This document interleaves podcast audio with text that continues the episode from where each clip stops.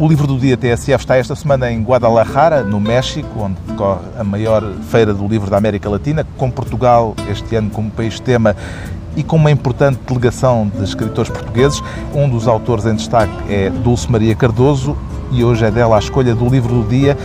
O que é que a faz escolher Dulce Maria Cardoso este ensaio histórico que acaba de ser publicado com o título A Queda de Salazar? Em primeiro lugar, pela razão mais óbvia, que é a importância que o Salazar teve e tem e continua a ter no nosso país, em nós enquanto povo. Em segundo lugar, as razões prendem-se com o próprio ensaio, porque está muito bem feito, porque trata do período final do salazarismo e aborda de uma perspectiva clínica o Salazar, ou seja, o que é que lhe aconteceu, porque até há bem pouco tempo havia dúvidas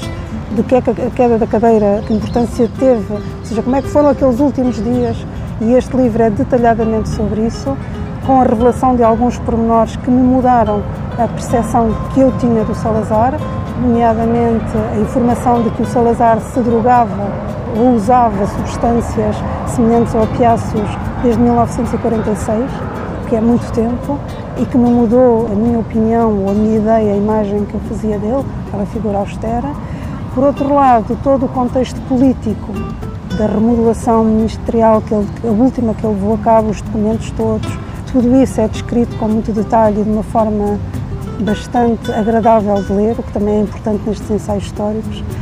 Portanto, são essas as duas razões. E a outra pessoal, que é eu estar a trabalhar no Salazar, não é? E, portanto, de alguma maneira, o Salazar aconteceu-me na vida e este livro determinou que eu soubesse mais sobre ele.